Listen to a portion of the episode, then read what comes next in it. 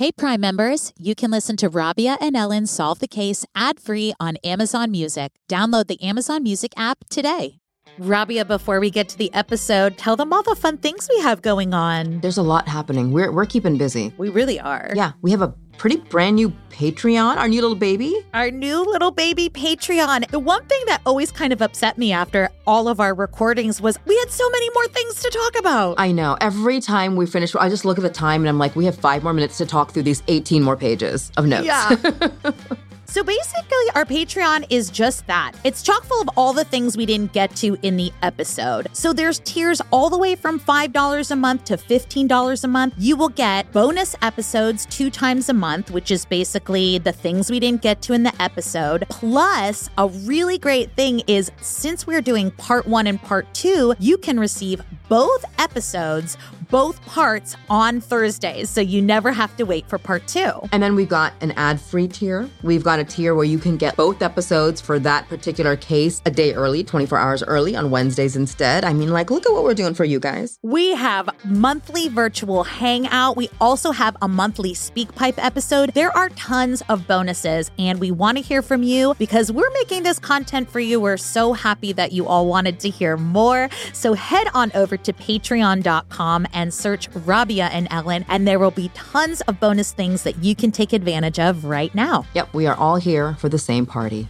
Join us. And what else is happening in May? It's coming up, Rabia. I got my sequins ready. They are ready. I know I keep talking about them, but I'm very excited, Ellyn. Just bear with me. We hope you are going to be able to join us for our live show on May 4th in Atlanta at 8 p.m. at the Punchline. We're going to have our friend Payne Lindsay back, and so excited. We're so excited. We're going to be having lots of fun. We're going to be solving cases, giving you all hugs. There is a Q&A for VIP guests guests. And we have another special guest coming too, right? We have another podcaster friend who's going to pop in for the show, and I'm going to pull her up on stage because her opinion matters. It really, really does. So head on over to any of our socials and click the link to come and see us live. We cannot wait to see your faces. It's our first public live show, guys. Come on out. It's going to be a blast. Okay, on with the show.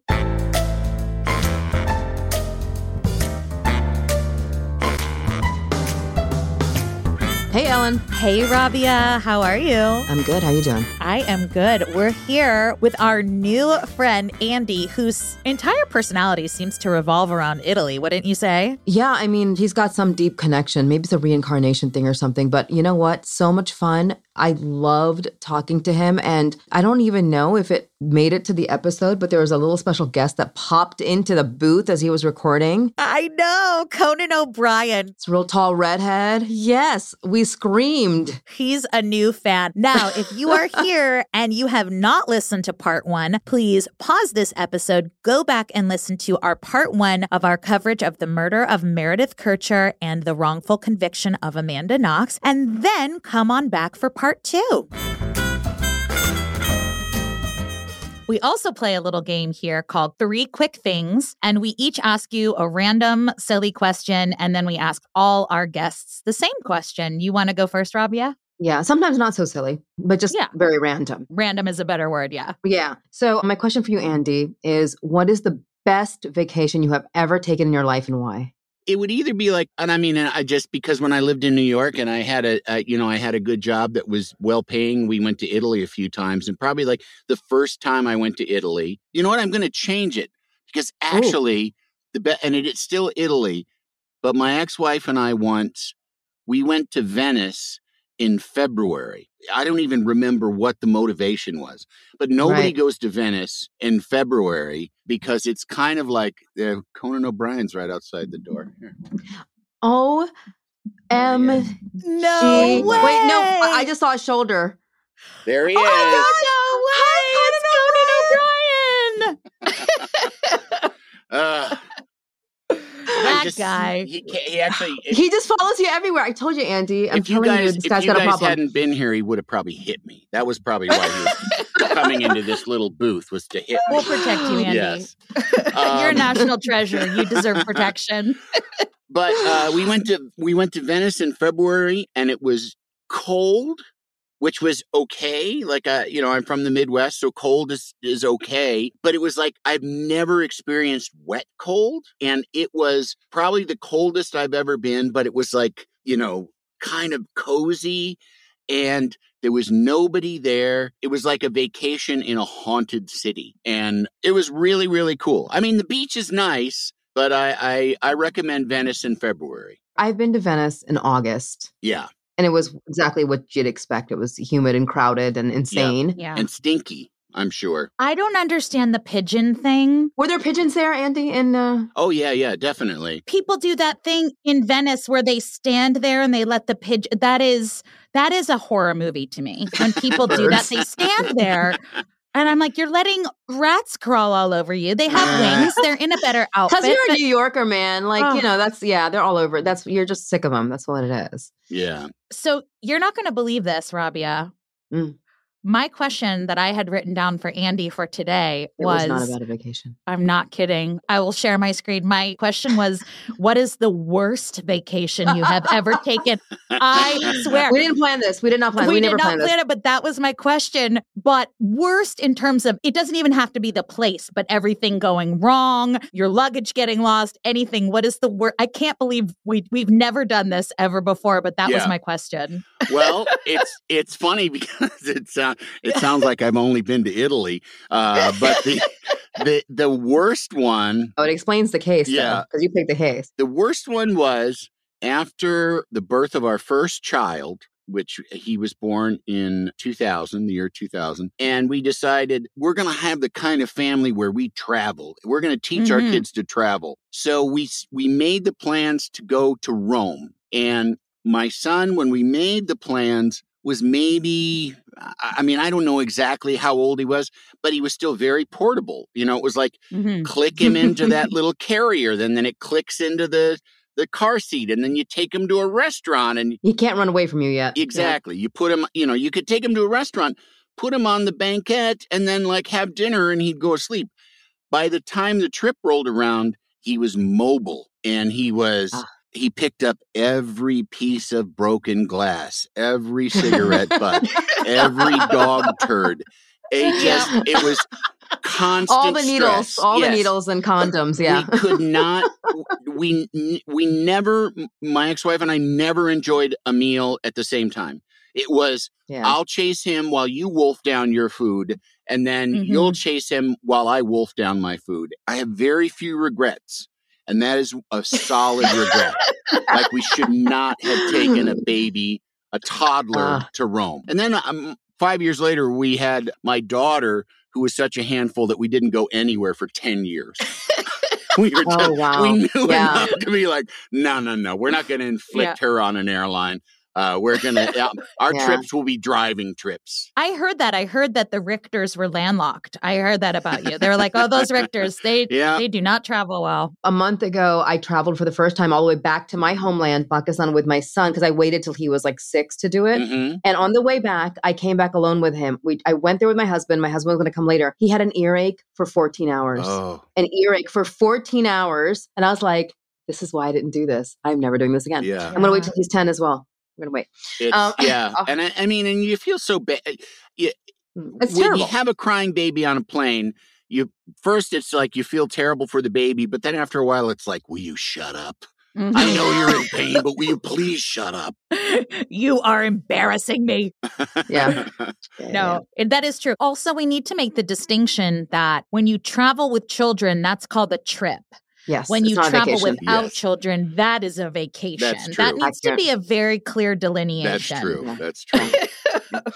So we've got our third question, which is the same question actually we ask all our guests, and that is this. And this is the, like so we can figure out why you're on our show, why you said yes. Andy, what is your connection to true crime? How does it figure in your life? Why is it important to you? Is it? Yeah, I mean, I definitely am more drawn to true stories. It- it- like, it's hard for me unless a novel comes highly, highly recommended by somebody that I trust. I kind of feel like, why do I care about something some guy or some woman made up? Made up. You know, Mhm. and I mean, I can watch the shittiest made for TV movie if it's based on a true story. because Right. I'm like, well, this Yep. actually happened, and that has Yeah. some kind of resonance to me. Used to really love true crime, and read tons of true crime, try Mm. and and you know keep up, and you know, and of course you find out it's ninety percent Pacific Northwest for some reason. I don't know. It's a, it's where all the good murders take place. But after the birth of our first kid, it took the wind out of my true crime sails. I couldn't. I just, you know, it it made it too real. You know, like the Mm. notion of murder.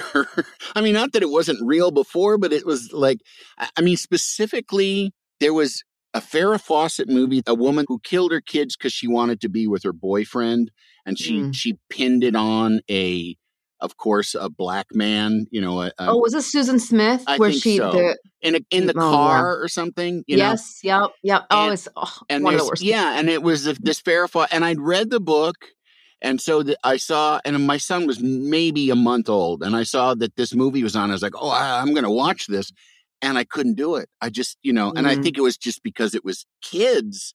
It Yeah. just was impossible, you know. And I know there's so many good tr- true crime podcasts, and I can enjoy a, a you know a documentary series on them but it's it's not with the same kind of i mean i sometimes am a little uncomfortable with people's kind of delight in you know in it you know what i mean to do this you gave me a list of sort of of different you know crimes to choose from you give me like a Mhm. wish list of crimes yeah. and uh, a famous uh, unsolved Merely suggestions. yeah, merely but but yeah. I, but it was you know there were some of them that I looked at and I was like I this I don't that like talking about this is would not be enjoyable. I mean the one we're talking about is a murder. It's got a lot of layers. Oh, there's a lot of craziness that goes on in it. Yeah. Yeah, And also to your point, which is something I would like to to touch on, is people did fanatically delight in this oh, story. yeah. This story Yes. was so sensationalized. it was a circus. yeah, And it was, it was a circus. So that oddity of why this story took on a whole separate international life when the root of this story was a young woman losing her life. We'll get more into it, but it really is two two tragedies the tragedy of the circus that it turned into and the tragedy of meredith Kercher losing her life. So the case that andy chose was the murder of meredith Kercher and obviously we can't talk about that without talking about the tragedy of the wrongful conviction of amanda knox. So i actually do really understand that because it is people got really personally and emotionally and wackadoodly invested Yeah. in this Yeah. story The international media was obsessed. yeah, yeah and and also one of them was painted as like a sex maniac. You Yes. know, so that and Foxy again, Noxy. yeah, Is that what Foxy they? Noxy, and then also too, Uh-huh. it's funny, you know, we're right back at, at Italy. You know, there's Mhm. something there's something about it's almost it was almost like operatic the way that that she was Yeah. prosecuted and mm-hmm. persecuted, and so and it Yeah. just seems there's something so Italian about it. It really is. Rabia, we are very different in many ways, but you and I picked out the very exact same Jenni Kayne sweaters. Am I telling the truth? They have this amazing catalog of so many gorgeous pieces, and we picked out not just the same sweater, but the same color. We got the cashmere cocoon cardigan in camel. Yes. So you are really in for a treat. I am so happy that Jenni Kayne is a sponsor because the thing about Jenni Kayne is like it's very luxurious, mm-hmm. classic, comfortable, and like really minimalist too because they have cotton and they have cashmere. It just looks gorgeous, like a wardrobe essential, wouldn't you say? It is going to be one of those pieces where you're just going to keep it forever. It's a cashmere sweater. It is so beautiful. I love it because I do love those pieces that you keep forever. And Jenni Kayne really has that like art of simplicity down. Obviously, comfort and quality, but it's timeless. I mean, we're going to wear that sweater. You can wear it 20 years in the past or 20 years in the future. It's so chic. We are moving into dress season and they have some beautiful dresses. The Riviera slip dress is the definition of luxury. They have a cove dress. It's so effortless to style. Listen, if you're going out on vacation, you got you need some resort wear. I'm like, they just have the stuff that's a classic and timeless, and you're gonna look so put together with these pieces. So find your forever pieces at jennikayne.com. Our listeners get 15% off your order when you use code SOLVE the case at checkout. That's 15% off your first order at J E N N I K K A Y N E dot com, promo code solve the case. It is the brand go to for all season staples. Treat yourself because you deserve it. Rabia, do you want to go over the crime scene and all of Yeah. the mishigas that happened there? I, I want to talk a little bit about the things that you think any, I mean, even novice investigator would be able to kind of glean from what's there and actually what's not there, which is just as important. So, okay, most of the, there's actually, you can go to YouTube and, and look up the crime scene. Like there's video footage taken the same day. There's a, you know, an actually like a 20 minute video. You can watch it on YouTube. You can see that most of the flat looks fine. It's not ransacked. There is that one room where the rock is thrown in the window, but also doesn't look ransacked. Clearly there's no robbery because there's valuables everywhere, including, I think, like, was there a laptop? But there's like valuable stuff lying around. It doesn't look like anything valuable has been stolen. Nothing else is disturbed. And then all the mayhem is inside Meredith's locked room where it's a very bloody scene. Meredith herself, you know, it's pretty clear that there's been a sexual assault because her pants are removed and her t shirt's rolled up, her bra's been cut off. It's laying bloody, like close by um, the duvet that's on top of her. And she has like bruising on her mouth, her jaw, her nose. Like it's very clear that somebody like held her, restrained her mouth, you know, probably as they were assaulting her. There is a line of bloody shoe prints going from Meredith's bedroom to out the front door. But also there's this big old bloody footprint of a bare foot on the bathroom mat. And if you look at the picture of it, it's like the biggest toe I've ever seen, like the biggest big toe. It's a big, big toe. It's a, clearly a man's foot. It's a big old toe. But here's the thing. If you think these two kids outside might have had something to do with this, where's all the blood on them? Yeah. Where are their bloody shoes and their bloody feet and all? They should be covered in there's a lot of blood at the scene. And I have never seen like any explanation from the authorities about what they think happened to like their bloody clothes. Like did they not like uh swab them down to find if there's traces of blood? I mean, it's hard to get rid of that much blood from, you know, and also they didn't take the time of death quickly enough. They waited a long time to determine her time of death. You've got the, the second bathroom when somebody's taken a large dump and, you know, and not flushed. And, and, and that's not going to be Amanda. That's going to be, I'm sorry, that's going to be a guy. We all know Yeah. this, right? Yeah. We can agree. It was a manly poop. It was, a sure. manly, it was a manly poop and a manly not you, flushed. you know the poops Yeah. are different. They're just Yeah. different poops. Andy I knows. mean- He's nodding. well, I mean, I'll leave you. I'll let you guys uh, discuss it. But yeah, okay. I think the not flushing part is the part I'm like, there's no woman would do that. I don't know a single woman would do that. oh, it happens. I mean, okay, Auntie, you might have stories. Um, but here's the interesting thing the way we're looking at this little piece of evidence in a gendered way, the prosecutor decides that because she had been covered by a duvet, he said no man would do that. No man would stab her, assault her, kill her, strangle her, and then cover with duvet. That only a woman would do that. Why? I don't know, but that's what he's that's what he believes. And that's that's evidence. I once served on a jury for a murder trial, oh. and you did? I did. Oh wow. I did. And I, the one thing that struck me was there is no extraneous information. You know, the defender and the prosecution, nobody says, How did you feel about what you saw? Or what did you think was happening? It was, What did you see? What did you hear? And then anything beyond that, no, no, no, no. It- and so it was it was very very specific about about what happened whereas this kind of thing a man you know a man wouldn't put a duvet on a woman how is that admissible in court Yeah. that's not even Mhm. admissible over the dinner table you you Yeah. know if your aunt said that you'd go you're nuts Yeah. But the thing is, like, this is how they're they're they're formulating their theory of the case based on these kinds of presumptions or gut instinct, and and that's going to lead them to then you know decide these are our suspects. We're only going to investigate them without you know without any attention to the actual evidence. And and you do end up with wrongful conviction in this country too because crap like that happens. It might not show up in the courtroom before you get to the courtroom. They've they've decided this defendant did it because of these dumb like you know presumptions. and that's what i mean i don't mean to be you know pre- uh, prejudicial or anything but it does seem so italian to be like I, I oh there's yeah you, you know like it just seems like and and the, an italian a little person misogynistic, a little misogynistic. and mis- yeah. and misogynistic too. But well, I mean, but Italy's weird. Like you know, Mm-hmm. Mhm. like you can go. You know, it's the place where the Pope lives, and it's the place that is like that one of the most Catholic places on the planet. But Mm. at night on TV, after I don't know, it's like 11 p.m. There's like soft core porn on the regular TV. You know, like there's Oh, this wow. Mhm. this strange combination of prude and and conservative, uh, you know, like moralistic stuff, and then also like you know, sexy, you know, Yeah. sexy ladies, like you know, where you know, like where the the news anchors have a are all beautiful women in a, at a lucite desk, so you can see Yeah. her legs.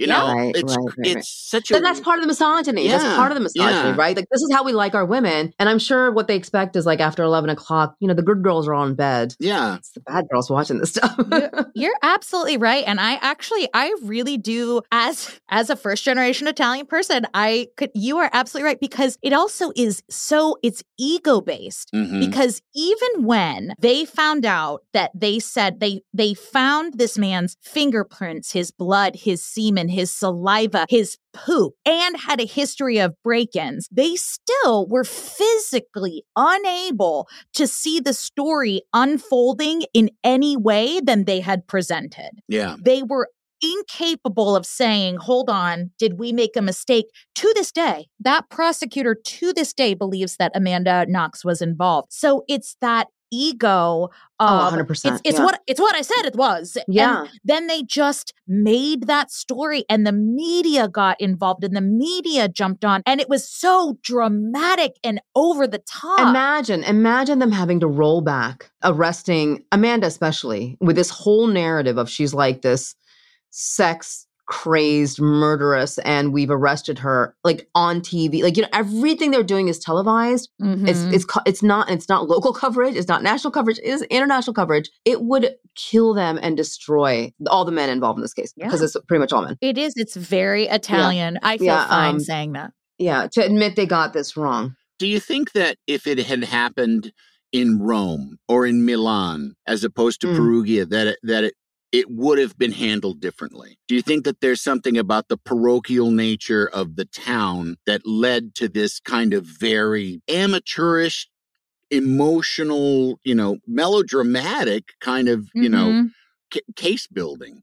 Yeah. I mean, it, it only has a population of 150,000 people. Yeah. And it's just, we just covered the Brittany Stykes case, which was a case that happened in a small town. And we have to accept that places like that do not have the people or the training or the science to investigate it in a way that it should have. So if it was in a bigger city like Rome, and having nothing to do with sophistication, but having everything to do with equipment or the means to make it a better investigation. experience even experience i mean Sure. have yeah and i don't know exactly whether or not they brought teams from outside with homicide experience it seemed like there were people there were people filming that apartment that same day i mean i i doubt if they had already gotten like teams from outside the town i think they just got the locals in there including the postal police so the experience makes so much difference but i do think that Well, sh they, one of the, oh God, she had so many appeals and trials, and Perugia was so backed up that her trial in September 2013 was actually in Florence. And Right. then the trial that she was actually, when she was finally declared innocent, was in Italy's Supreme Court.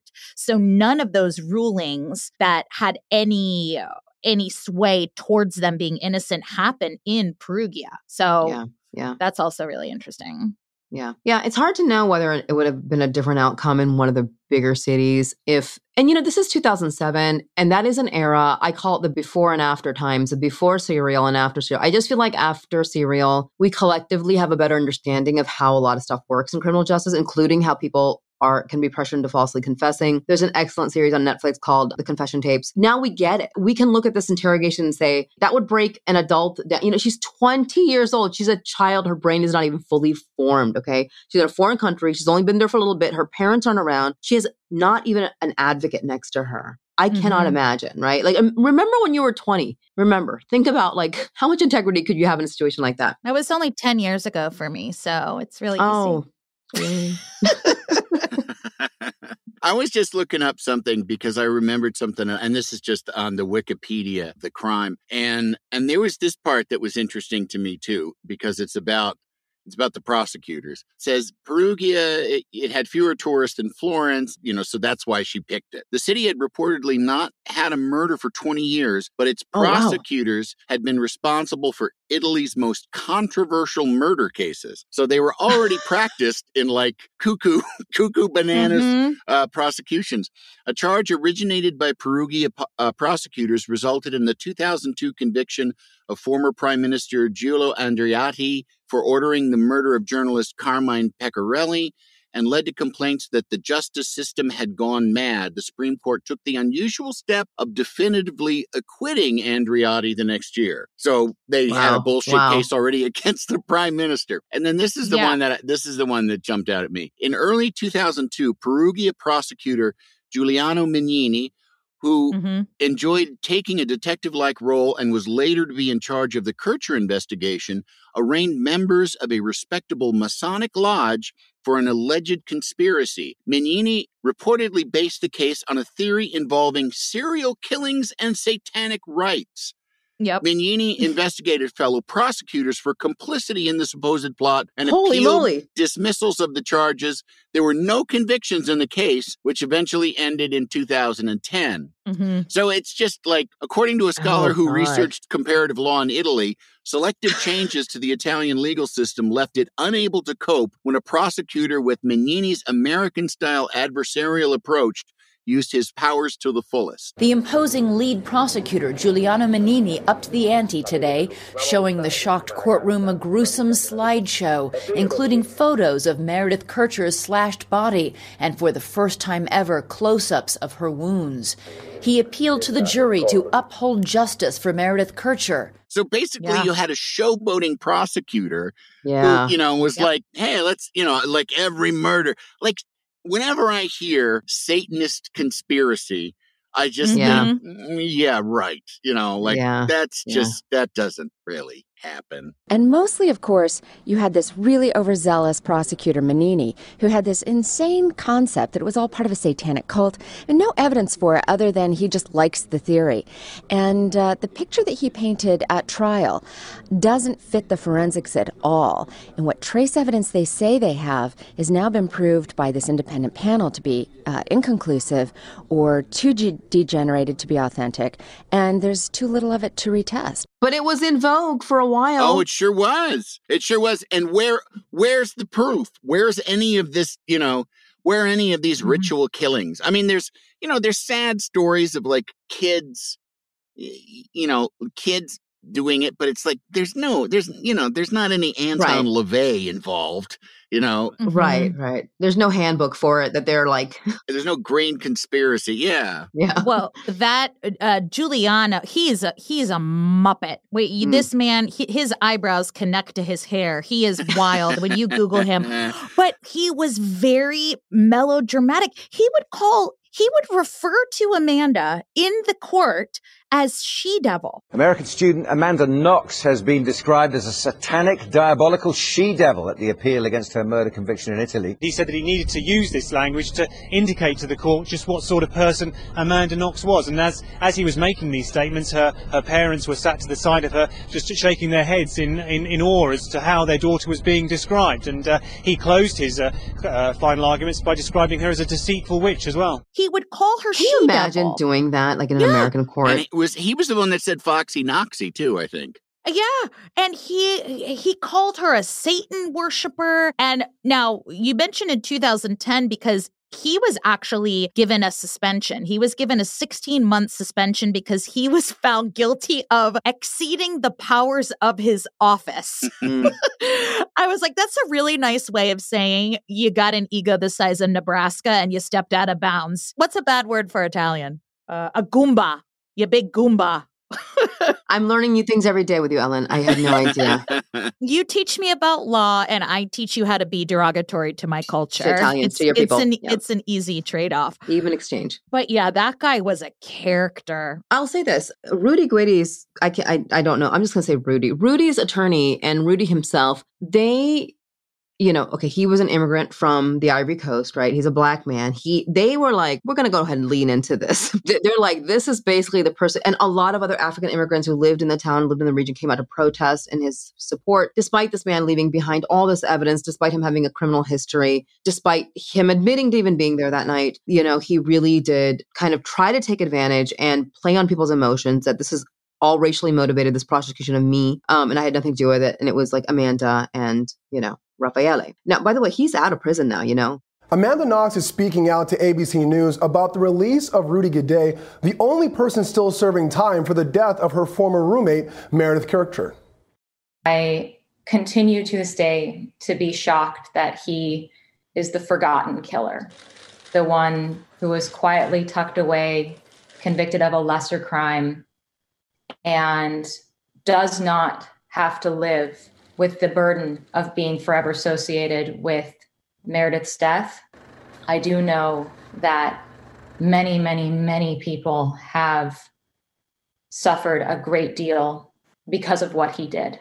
I do wish that he had been fully held accountable for what he did and that he acknowledged what he did. He was sentenced to 30 years. He appealed and got 16 and only served 13 15 years. He was released from prison in 2020. Community service. Yeah. which is like, that's always so amazing to me when you hear about, you know, just, and it's not even just Italy, it's like European law. Like, murder someone, no, you got to go to prison for 13 years. Like, what?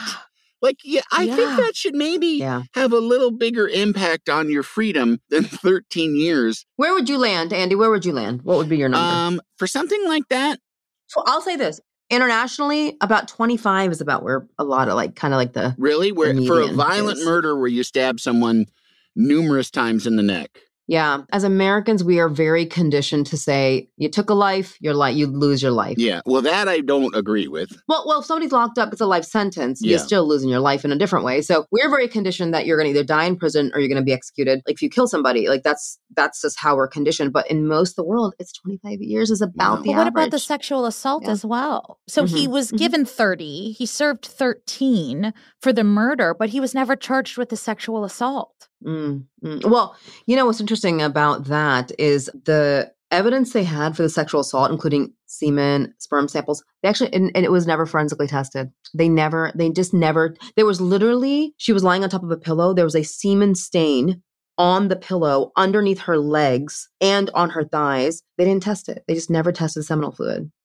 So they didn't yeah. did any DNA testing. There was like an Innocence Project uh, review of the case, and they said that almost all the DNA evidence was just not. You know, they said, ah, it proves it's him, and it's like, no, they, you know, they just kind of said that, but the actual sort of mm. data did not, they didn't push the data far enough and they didn't really right. test it far They could have had more evidence. Yeah. They could have had more evidence. Yeah, yeah. yeah. yeah. Well, the evidence that they kept going back to to fit the prosecutor's narrative was the murder weapon, which spoiler they didn't find in the apartment they didn't find in that flat right they did not find but they had proposed that this similar knife, because you can't judge what a knife is, it's not like a gun where you could pinpoint it back, but this knife that they found in Raffaele's flat had Amanda's DNA on the handle. And they said, well, you know, that could have been from anything. And then they said, so nothing was on the blade, no DNA from Meredith or anyone.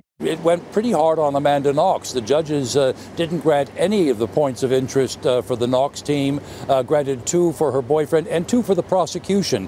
What the most important one is that they are raising again the murder weapon, the knife, which was discounted in the previous appeal. That's being reintroduced, reevaluated uh, by forensic experts, and that perhaps may be a key in this case. Uh, but clearly, so far, the, uh, the judges are wanting to hear more from the prosecution than from the defense in this trial. And then the prosecution said, oh, you know what? They probably cleaned it. That knife looks too clean. They actually said it looks too clean. And so they were like, we're, we're, we're not, we're not convinced that still might be the murder weapon if we're using conjecture like they're using about what who would put a you know what gendered person would put a duvet cover on someone who murders someone and then takes the knife back to their house and back puts home. it into their kitchen back drawer home.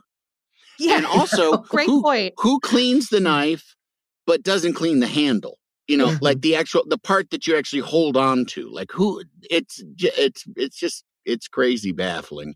A dumb murder, a dumb sex crazed murder. guess, Andy, yeah. that's who does it. Somebody that's so horny they're not thinking straight. You know, Yeah. they're not thinking straight, but they're good enough to erase only their DNA. yeah. from the entire crime scene. Yep. Yeah. And they also kept saying that it was a false negative. They kept saying since there was no DNA on the blood, they were like, ah, the test is wrong. Again, it's just that ego. I know more than Yeah. testing. I know more than DNA. You know, it's it it is just the more I read, the more I just kept face palming and being like, my people, what is wrong with you? Yeah. You got to go fix it, Ellyn. You show up and be like, "I'm a lawyer from America. I can help." Make a great reality show. It would make the best reality show ever. Here's some backup to in my notes, Andy. I wrote also reasons why Italy sucks. We're very, very, we're very, we're very proper in our research, but there is a backlog in this area of nine million cases. What? Yeah, 42% of people who are in jail, which is roughly about 28,000 people, are awaiting trial. And the prison population is at 68,000, and the prisons are only meant to hold 45,000. So shit is fucked up here, but shit is also fucked up in Italy. So, Wow. Rabia, we need to go to Italy, I think, because it's it's really, Listen, really I, messed I up. I don't think I'll do well there. I, I can't pronounce the names. I can't. yeah. yeah. There's not enough guttural Yeah. sounds that like that's where I, that's where my comfort is. Like in the ah, that's how we talk. Listen, every review of this investigation of the forensics of this case has been just like a complete. You know what I mean? Like the, every every single there's nothing they did right. Not a single thing, not a single test, not how they handled anything, not how they processed anything, and their own uh, the higher courts, you know, actually, some of the appellate courts actually hired experts to review all that stuff and Mhm. they're like, you got it all wrong. I, I also want to point out it's ironic that we're recording this about a week or so or 10 days after Adnan Syed's conviction was reinstated for the second time. And it's like the justice system is like a wrecking ball and a rubber band in cases because they can flip flop back and forth so much. And the appellate process in, in, in the procedure that happened in this case, it was like guilty, Mhm. not guilty, guilty, not guilty. And that's exactly what's happened in Nan's case. You see it all the time here. You're like, oh, I mean, the court in Maryland was like, not only were, were they like, we're reinstating, reinstating the conviction, but they're like, we're going to pretend we're going to, that the prosecutor never dropped the charges, which prosecutor dropped the charges. And like, I'm still reeling from that. And so is the legal community in America. Like, what does it, what kind of precedent does this send when judges can just decide that a prosecutor dropping charges never happened. It's a nullity. That's what they said in their opinion. But you know, so when I read this, it wasn't that shocking to me because I'm like, I'm seeing this unfold in front of me right now with the Adnan's case. But how hard it is to undo a wrongful conviction. That's the point I'm trying to get. How hard it is, how long it takes, how many people hold your lives in their hands, and how the truth is so arbitrary, right? The truth is different for every panel of judges who looks at it, for every single judge who looks at it. And then, but it's, it's how can these judges look at the same exact case over and over and come to completely different conclusions, right? That's what keeps happening in this entire appellate system with with with Amanda and Raffaele's case, and we see it all the time here too. So the system sucks. Is what I'm trying to say. It sucks. it's so arbitrary, Yeah. you know. It's you know I would I'll, I'll again talk about because you know serving on this jury the one which it Oh was yeah, I want to know your verdict too. Where'd you land? well I mean just because you know uh, because this isn't what the podcast is about but uh, I had never been on a jury. I had I had shown up for jury duty and was dismissed for one reason or another. And the hilarious thing to me too which is very humbling was how many people told me well they're not gonna you're on TV they're not gonna put you on a jury. Nope. Didn't care.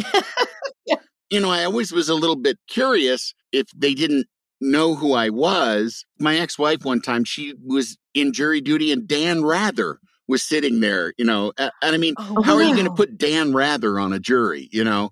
Um, Right, right, so I thought, eh, maybe they just. Undue influence. yeah, maybe they didn't recognize me, Yeah. but then once the case was over, both the prosecution and the defense are like, "Big fan, really love your work." Like, okay.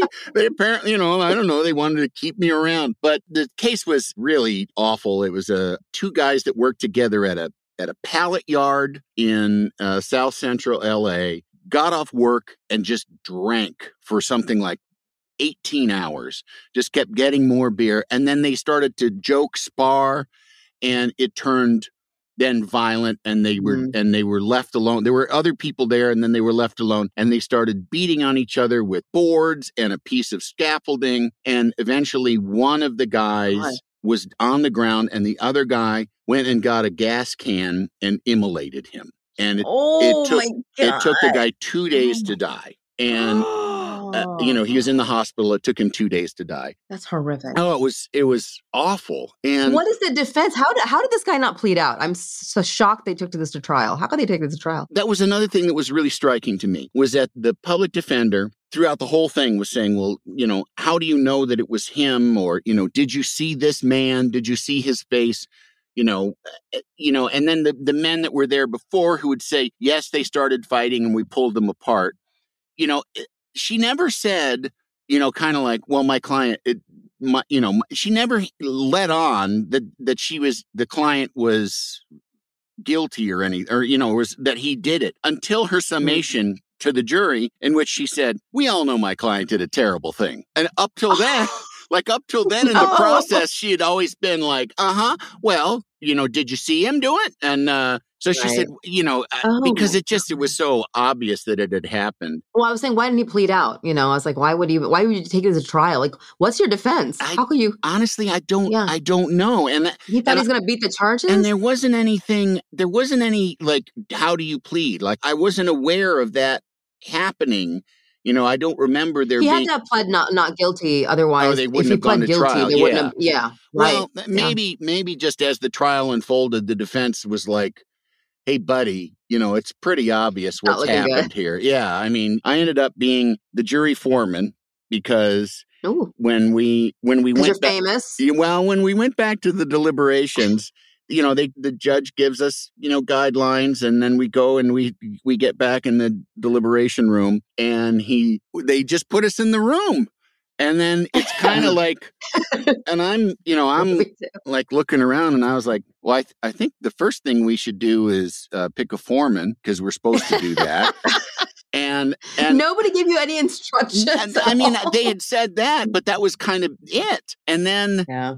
They all like, you know, like three people go like, "Why don't you do it?" Just because I was the first one that spoke up, and I was like, "Okay, I'll do it." But we we went at it for about it was about two or three days, and I wanted first degree murder. Wow, it took you that long. Yeah, I wanted first degree murder. Well, first of all, there was like one guy that was going to say manslaughter, and he Mm. said because it Oh. was because they because they've been drunk. he said it- he said yeah, well that was the the uh, the judge had already given us guidelines about how much you can discount because of drunkenness and how much you have to blame someone for drunkenness. He also gave us the Mm. notion that premeditation can happen a month ahead of time or 10 seconds ahead of time, which from my perspective the guy took the flow arrestor off of the gas cap. You know, there's the the Uh-huh. thing that sort of like controls the flow of the gas. Yeah. He went he had Mhm. to walk around to the other side of a truck he took that thing and he threw it off. I said, if he maybe if he hit him and the guy died from being beaten, maybe you could say it was a crime of passion. But he went and got a gas can and then flicked matches to tr- to light it Mm. on the guy and took the, the flow arrestor Yeah. off to get as much gas on him as fine. But there was a guy that worked for Caltrans who was the first one to go like, um, it's manslaughter, I think. And I was like, how is this manslaughter? He said, it was a crime of passion uh, there was heightened emotion. and I said, I think you'll find that heightened emotion is a hallmark of all homicides. Uh, so Mhm. you know, you uh, you know, I don't think it really. You were a good foreman. Yeah, well, the, good the rest of the people were like, yeah, yeah, no, it's murder, it's murder. So then we had to go back and forth Yeah. between first and second, and it got down to just this guy that worked for Caltrans, which in my mind, because he had said he worked for Caltrans, I was like, this guy has a state job. He can sit in here for three months and get paid. Like he doesn't Yeah. have to go to work. He gets his full salary because it's a state job. So I, Yeah. just realized, and he just wasn't going to budge from second degree, which, he didn't want to go back to work. yeah, the judge did tell us it's really hard to convict someone of first degree murder. You think, like, oh, no, no, he murdered him, but it's hard when it's your responsibility. But as I told the rest of them, I said, I want to give this guy an A plus in murder because this is gruesome what he did. Right. Yeah. And so we ended up with with second degree, uh, which just because did. you know we That one guy won. yeah. Oh man. But I mean, but Yeah. you know, it made a difference to me that the difference between first degree murder and second degree murder is lifetime without parole is first degree, and then Mm-hmm. Mhm. second degree is lifetime, and then after 25 years, you get a chance at parole. And I was like, Mhm. okay, So the, 20. sen- the sentence was okay. Yeah, like 20. Okay, the guy's in prison for 25 years guaranteed, or, you know, or whatever, closely guaranteed. Yeah. Oh, I know why, why I brought it up. In going through this whole thing and seeing and being in the courthouse, which is its own such a strange, weird atmosphere of like soap opera and DMV, like exciting and boring. and, Yeah. you know, and That's a great description. you know yeah. what I mean? I was struck by this is so flawed, this is so clunky, but I don't know any other way to do this. I don't know any Right. other way than than requiring citizens to sit in here and do this thing and pass judgment when somebody murders somebody or when somebody cheats Mhm. somebody or when somebody steals something from somebody. I don't know any other way. I, you know, I mean, because Yeah. some countries they just have a judge pass the judgment, and that doesn't seem right. That seems like really Yeah. ripe for abuse. So, uh, you know, it's like, yeah, this is a this is a really messed up system. It's a really clunky, crappy system. But what else are you going to do? How else are you going to decide these things? yeah. Yeah. No, I, I completely agree. It is, even given its flaws, I would say that we have probably one of the best systems in the world.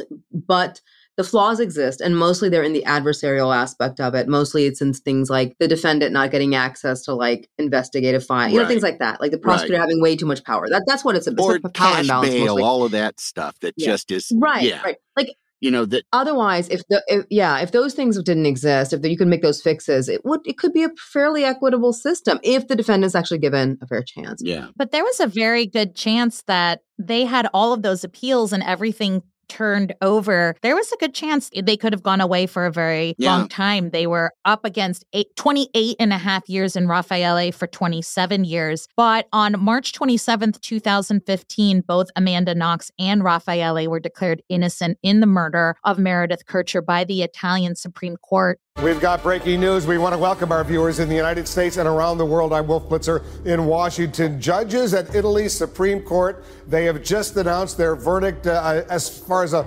potential retrial of American Amanda Knox in the murder of her one-time roommate, Meredith Kercher. Our CNN uh, contributor, Barbie Nadeau, is joining us on the phone right now from Rome. What's the verdict, Barbie?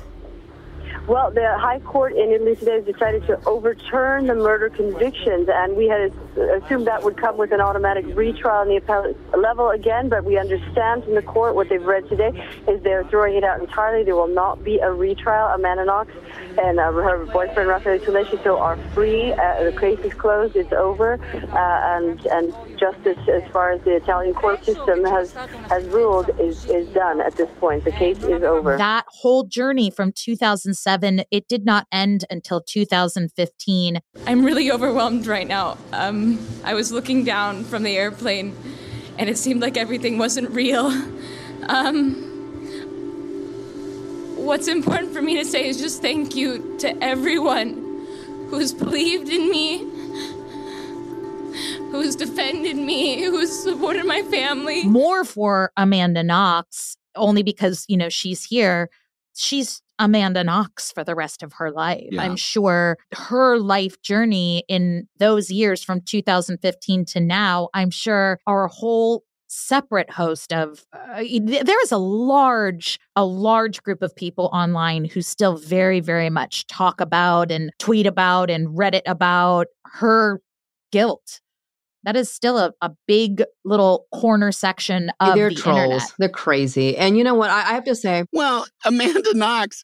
I mean, when we were right the day after I that your producer emailed me about doing the show, and I said, "Yeah, well, let's do Amanda Knox." The next day, there's some kind of story that goes, you know, that some some privileged kid says studying studying in Florence sucks. Just wrote some sort of op-ed, and Amanda Knox tweets. I think studying abroad is very rewarding, or something like that. Like she makes it her own joke uh, about it. yeah You know? yeah yeah, yeah. Which, which again, that seems like Amanda Knox maybe has judgment thing, you know, like like maybe she maybe she has some trouble making good judgments. Mm, possibly. Yeah. I will say this. I think Amanda Knox has been an incredible advocate for herself, though. Yes. She really has. And now for innocence, you know, and wrong the Yeah, yeah, wrongfully innocence, accused, yeah. especially for women. Yeah.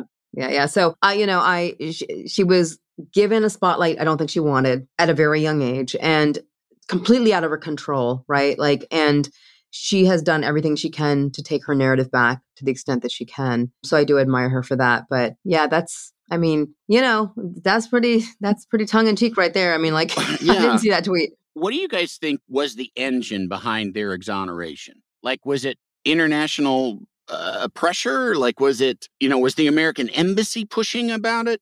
My understanding is that they, that that court did a thorough review of the DNA evidence, and they're like, "There's just it's all the evidence points to this guy Rudy." I mean, that's what Oh. I understand because they they hired some independent experts. There was an appeal, just a, a standard kind of regular appeal, like there is on every big case like that. Yeah, the convictions were, I mean, overturned, then reinstated, and then they, the you know, the defendants again appealed the reinstatement, and then the Supreme Court, you know, overturned it again. And I don't know to what extent, like, international pressure or media, like, would have would have made a difference at this point. But Amanda was already in the United States, by the way. Even when her Mhm. conviction was reinstated, she had already returned to America. She said, "I ain't coming back," and they're like, she did not go back to stand, you know, to, to- for any of the appeals or anything. I do wonder what would have happened if they had upheld that reinstatement of her conviction at the final su- supreme level. I don't even. They have a lot of supreme. They have a lot of appellate courts going all the way up. Would they have extradited her from the U.S.? Like what they would have done? She's like, I am not going back. She didn't go back for the No. trial, but also another difference between Italian justice system is that that's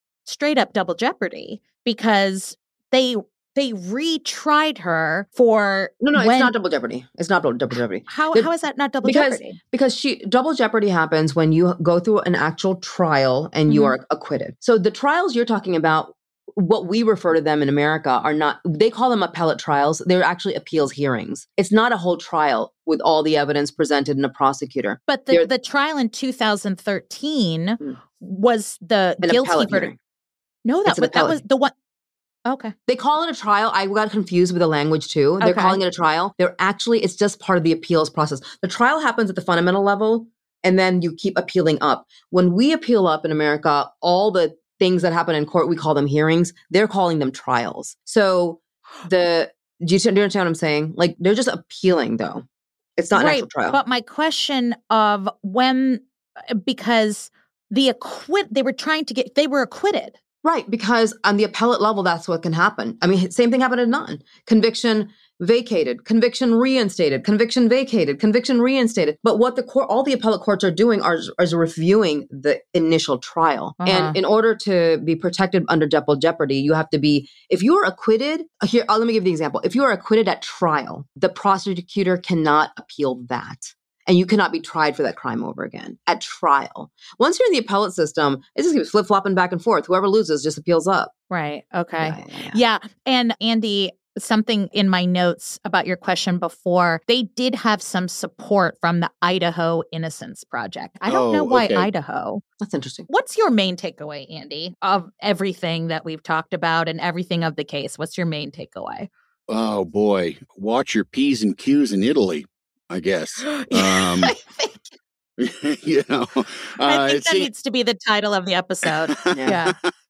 um, I uh, yeah, I mean, it just it really does seem like it's crazy to hear this story, and even to know that even in within Italian justice, this is like this is like hillbilly justice. Even in you know, like this is this is crazy, made up, ego driven justice, even within the Italian system, which is kind Mhm. of seems. I mean, just a little bit of reading about it, I did. It's like impenetrable. Like, how does this all work? You know. hmm So yeah, I would. I mean, that's that's that would be kind of the main thing, I guess. And you know, like you guys kept saying, these are twenty year old kids, and I guess Yeah. I guess I also the other thing would be to like if you go to your apartment and you see blood and the doors are locked, call the cops and stay outside. You know, I mean, I think that Yeah. that that probably could have helped them too. You know, Yeah. I, for one, am never letting my kids study abroad. Yeah. That's That's that's a no. just another support for cognitive bias because yeah. they just made this story fit the loose narrative that they had. And also Italians are fucking crazy. You No, can say that. We can't. Yeah. Another cautionary tale again for us not to get sucked in by the media circus around any case. Yeah. I think we always have to remember in most of these cases, we're actually not going to know what really happened for maybe decades onwards, a decade or two late. Like we will not get the actual facts. mm-hmm. Yeah. Thank you so much, Andy. Oh, for it was bringing fun. Thanks for having me, guys. I, I I'm uh, honored and flattered and uh, happy to be here. You are always welcome. Thank you for sharing this story. This is a, a great story. I, I was hoping we would cover it at some point. Yeah. And it's just an honor to have you do it with us. When and you going to Italy next, Andy? Yeah. When's your next trip to Italy? well, You love uh, Italy. I got a honeymoon coming up, uh, but I think Oh, that's that's right. that's going to be in Greece. I think. I think we're going. I think we're going to Oh, uh, Greece. Amazing. Oh, they're Con- crazy too. Listen, Congrats on your nuptials. Thank Right, you. Thank you very congratulations. much. Are you guys So- doing a big thing? Or are you just doing a casual affair? We're in a venue that's a uh, it's a it's an event venue, but it's a house. So it's kind of like Hmm. just a nice kind of low key house party because the it just you know I mean we're she's going to be 47 I'm 56 we don't you know we're not we're Mhm. not blushing teens you know Yeah. we just uh, we you know because we even talked about let's go to city hall you know but uh Right, but right, no right, so it's just gonna it's gonna we want to have a nice party for family and friends and she's from la so she has a lot of family here so uh we definitely Well, it's very to exciting. Congratulations to both of you. I can't wait Thank to see pictures because I know they'll be all over Instagram, right? uh, We'll some i guess Paparazzi. Ho- Yeah, yeah, Hopefully. yeah. well, we can't thank you enough. And we so enjoyed speaking with you. And we hope you'll come back one day. And Wait, where can folks find you if they want to like follow you? Where are you active on Oh, social media? Uh, well, I'm uh, at Andy Richter on Twitter uh, for you know, and the clock is ticking on that. So get me Yep. while I'm still there, uh, or while it's while it still exists. And on Instagram, I am at Richter, comma Andy, all the words R I C H T E R C O M M A A N D Y. Oh. And my and my podcast, The Three Questions, you can get it wherever you get podcasts. Whatever whatever street I can't wait dealer to you be on find one your day. podcast. All right, well, okay. Yeah. That's that's how to do it. You got to invite yourself. yeah. That's right. we adore you. And Thank thank, you. you. so much for So joining us. honored you to be on with us. Thanks, guys. Thank you. I'll see Thank y'all you later. so much. All right, we are coming to you from the future, and I have a mea culpa. You know what mea culpa is because you're you. What what is mea culpa? It's a, you're a lawyer. You know what that is. Something to make right. You have That's to make right. it right. That's right. Oh, yeah. Oh, good. It's not just legal lingo. Okay, I totally effed up. This is really fun for me Yeah, right now. This Yeah, is is, really is. fun for me. Um, if you could see my hands, I'm yes. just okay. Go ahead, Rabia. Take it away. She's just twiddling her thumbs as I as I basically apologize for completely effing up the conversation around double jeopardy and whether or not they were tried again because it's not how it happens in an American system. And I kept as I was reading on the case, I kept thinking they're calling them trials. What they really mean is they're hearings and maybe the mm-hmm. the translation. You know, Italiano is a little bit complicated. It wasn't translating, but Ellyn Marsh, attorney at law, was correct. Mm. Mm-hmm. Mm-hmm. I will say this feels really, really good, but I will also say it's very confusing. It's it's really confusing. So much so when I read it and then you explained it, I was like, oh, maybe I am confused. Yeah. It's very confusing. Yeah, but but you know what this means is that like if you are going through the criminal justice system in Italy, you are not protected by the double jeopardy like protection that we have in America, which means if you've been actually acquitted once, over there you can actually be retried again during an appellate process, which never happens here. Right. So just to recap, I was right. Yeah, that's I'm gonna make that t-shirt. Fine, Ellyn. I'm gonna make that t-shirt. I'm gonna make you some sleeping socks that say Ellyn was right. Oh gosh, this feels so good. I can't even put it into words, but I'm I feel like I'm gonna harken back to this several I times. was just lecturing you. I was like, no, no, let me explain this to you, Ellyn, how it works. I didn't know. I totally thought I misunderstood. It is very confusing. Ellyn came with the receipts. It was like mid. It was like two a.m. Suddenly, my phone beeps, and Ellyn's like, "Here's some receipts, girl. Here's some receipts. Wake oh, up, bitch." I do love making this podcast with you, Rabia. if only to prove me wrong all the time.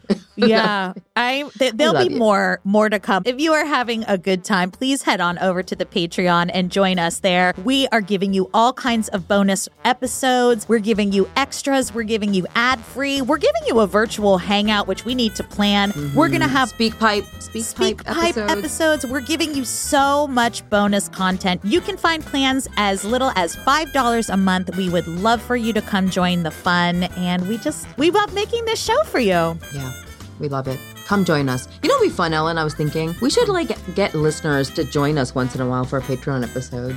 That would be fun. That'd be fun. I would, I would love that. Let's do And that. also, don't forget our live show.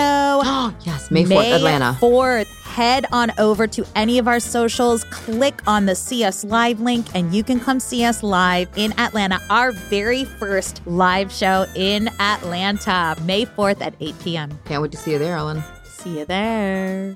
I was right. Shut up. it's gonna echo in my ears tonight as I sleep. I was right.